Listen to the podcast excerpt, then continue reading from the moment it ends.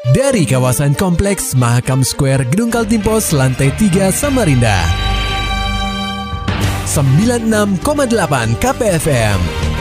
Kita akan ikuti program KP Flash News.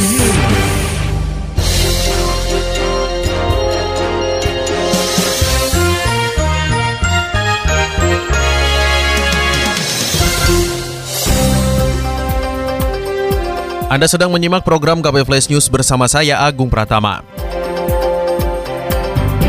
Berita utama. Pendengar KP, tepat di hari ulang tahunnya yang ke-30 tahun, pria yang bermukim di kawasan terminal Sungai Kunjang, Iwan Herdiansyah, ditemukan telah terbujur kaku di sebuah dermaga tepat di belakang Kompleks Mahakam Square, Jalan Untung Suropati, Sungai Kunjang, Senin 21 Februari 2022, sekitar pukul 1 dini hari. Menurut keterangan salah satu saksi Rohim, Sebelum ditemukan tidak bernyawa, terdengar suara gaduh di sekitar dermaga. Kebetulan, di dalam dermaga yang tertutup pagar seng itu, terdapat beberapa orang yang memang sedang berkumpul. Itu dengar ini tolong-tolong, panggil-panggil saya gitu kan. Bilang ada orang jujur, orang udah tahu juga itu kejadiannya kayak apa, orang itu kita nggak tahu udah tahu. Dia ngomong, ada orang tolong tolong Tolong, kata, tolong. tolongin tolongin jadi Siapa saya, ngomong kayak gitu? aku Iya, dia itu udah ditolongin juga maksudku biar banyak orang nah yang nolongin Tapi ada warga juga yang lain. ada temennya kayaknya itu ada Dia kejebur. nggak tahu tahu pak. Oh posisinya masnya sama bapaknya tuh lihat sudah terkelentang di atas Udah, itu. udah. Saat itu juga Rohim segera menghubungi Wakar di sana dan mendatangi kantor polisi. Tidak lama berselang, unit Inafis dan relawan Inafis Polresta Samarinda bersama jajaran Polsek Sungai Kunjang tiba di lokasi kejadian. Garis polisi segera dipasang di luar area dermaga agar memudahkan pihak berwajib melakukan olah TKP. Kanit Reskrim Polsek Sungai Kunjang Ibda Roni Wibowo mengatakan pihaknya telah memeriksa empat orang saksi dan menemukan adanya beberapa luka tusuk di tubuh korban. penyebab kematian kini masih kita eh, ke rumah sakit dulu untuk pembuktian untuk atau otopsi itu apakah dari benda tajam atau benda tumpul kita belum tahu kesimpulannya nanti dari rumah sakit Tapi dugaan berapa lubang? Tapi dugaan sementara pembunuhan ya. Dan dugaan sementara ya ada pembunuhan ada berapa lubang Pak di tubuh korban? di lubang di, di ketiak kanan kiri ada lubang kemudian di dada satu Oke. ya. Lebih lanjut, pihak keluarga sendiri menolak untuk melakukan autopsi dan menyerahkan proses penyelidikan kepada polisi. Kini pihak berwajib sedang mengumpulkan keterangan saksi dan memburu pelaku yang diduga membunuh korban.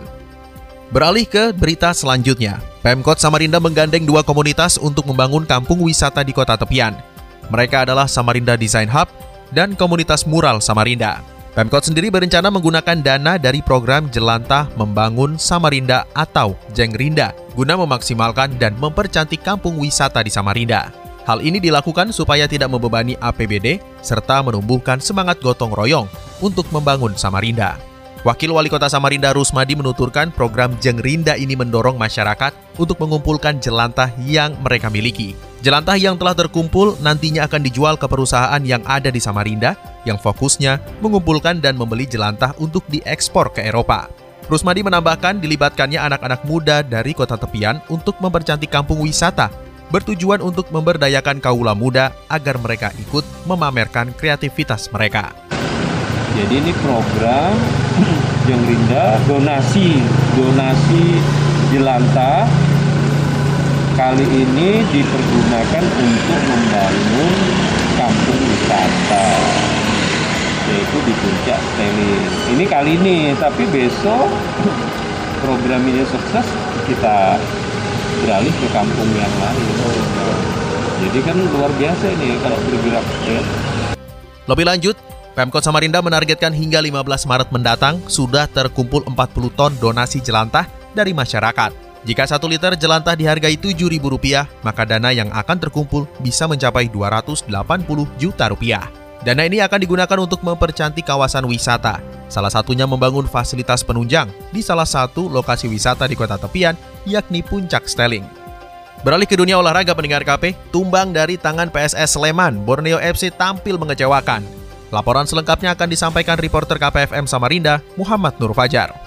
Borneo FC tumbang dari tangan PSS Sleman dengan skor 1-0 dalam lanjutan kompetisi BRI Liga 1 yang dihelat di Stadion Kapten Iwayan Dipta, Gianyar, Bali pada Minggu 20 Februari 2022. Gol tunggal tim berjuluk Elang Jawa itu dicetak oleh Dave Mustaine pada menit ke-67 melalui tendangan bebas keras yang menghujam jala pesut etam yang dikawal Gianluca Pandeinu. Skor akhir 1-0 untuk keunggulan PSS Sleman bertahan hingga peluit akhir dibunyikan oleh sang pengadil lapangan. Dalam konferensi pers usai laga, pelatih kepala Borneo FC, Fahri Husaini, melihat bahwa hasil akhir ini memang pantas diraih oleh anak asuhnya. Menurutnya, para pemain tampil tidak seperti biasanya dan lebih banyak kehilangan bola, sehingga hal ini menjadi catatan penting untuk dievaluasi agar tidak terulang pada laga selanjutnya. Hasil ini uh, hasil yang uh, pantas ya kami bermain uh, tidak seperti laga-laga uh, sebelumnya. Kami bermain terlalu banyak kehilangan bola determinasi tidak ada kreativitas juga tidak ada. E, beberapa kali crossing crossing yang harusnya tidak ada satupun bola crossing yang bagus tidak ada satupun peluang yang kita di laga ini e, ini akan menjadi catatan saya untuk e, evaluasi ke depannya.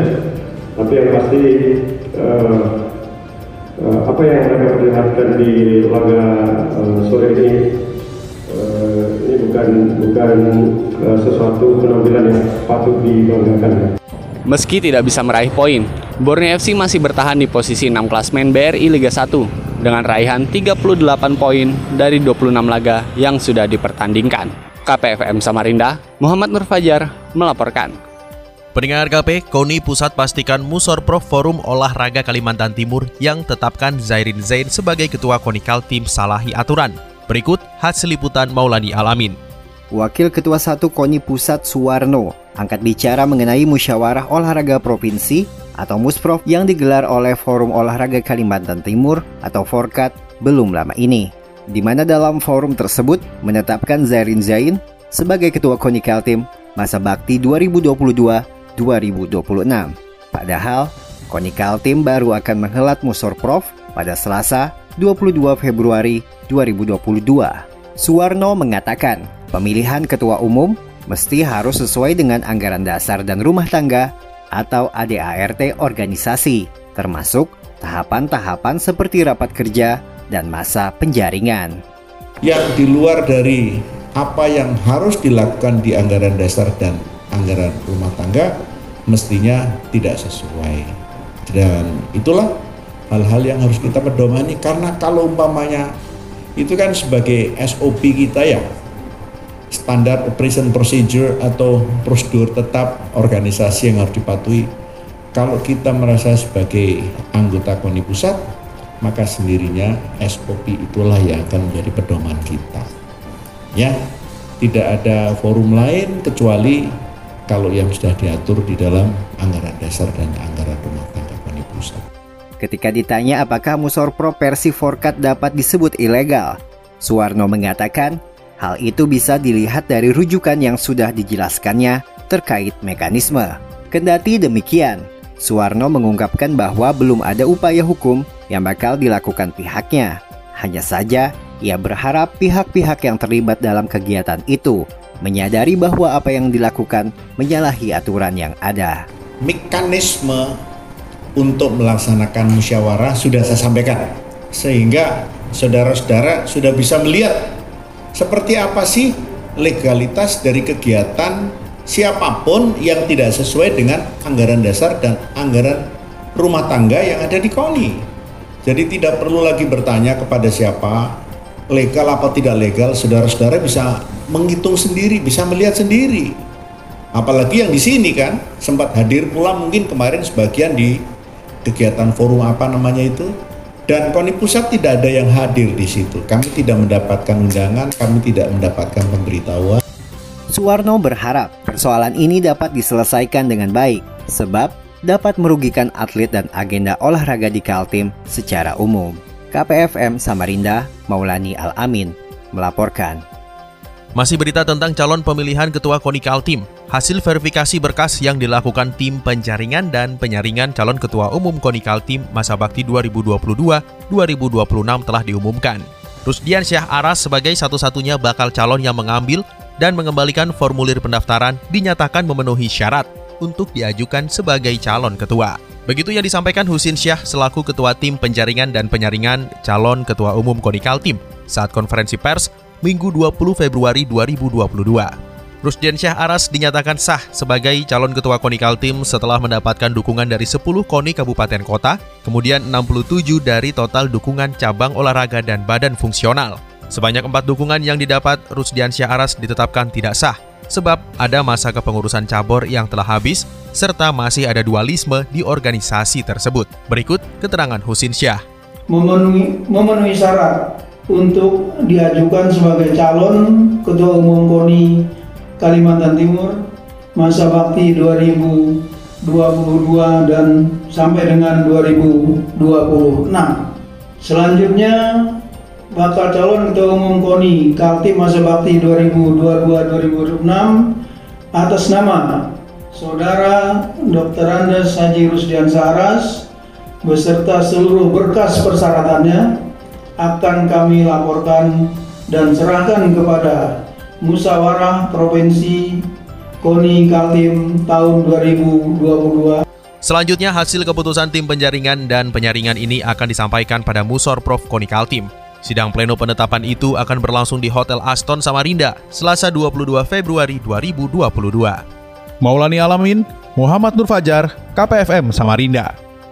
Serta dapatkan berita-berita selengkapnya di www.968kpfm.co.id. Demikian tadi telah kita simak rangkaian berita-berita yang terangkum dalam program KP Flash News. Persembahan dari 96,8 KPFM. Terima kasih dan sampai jumpa.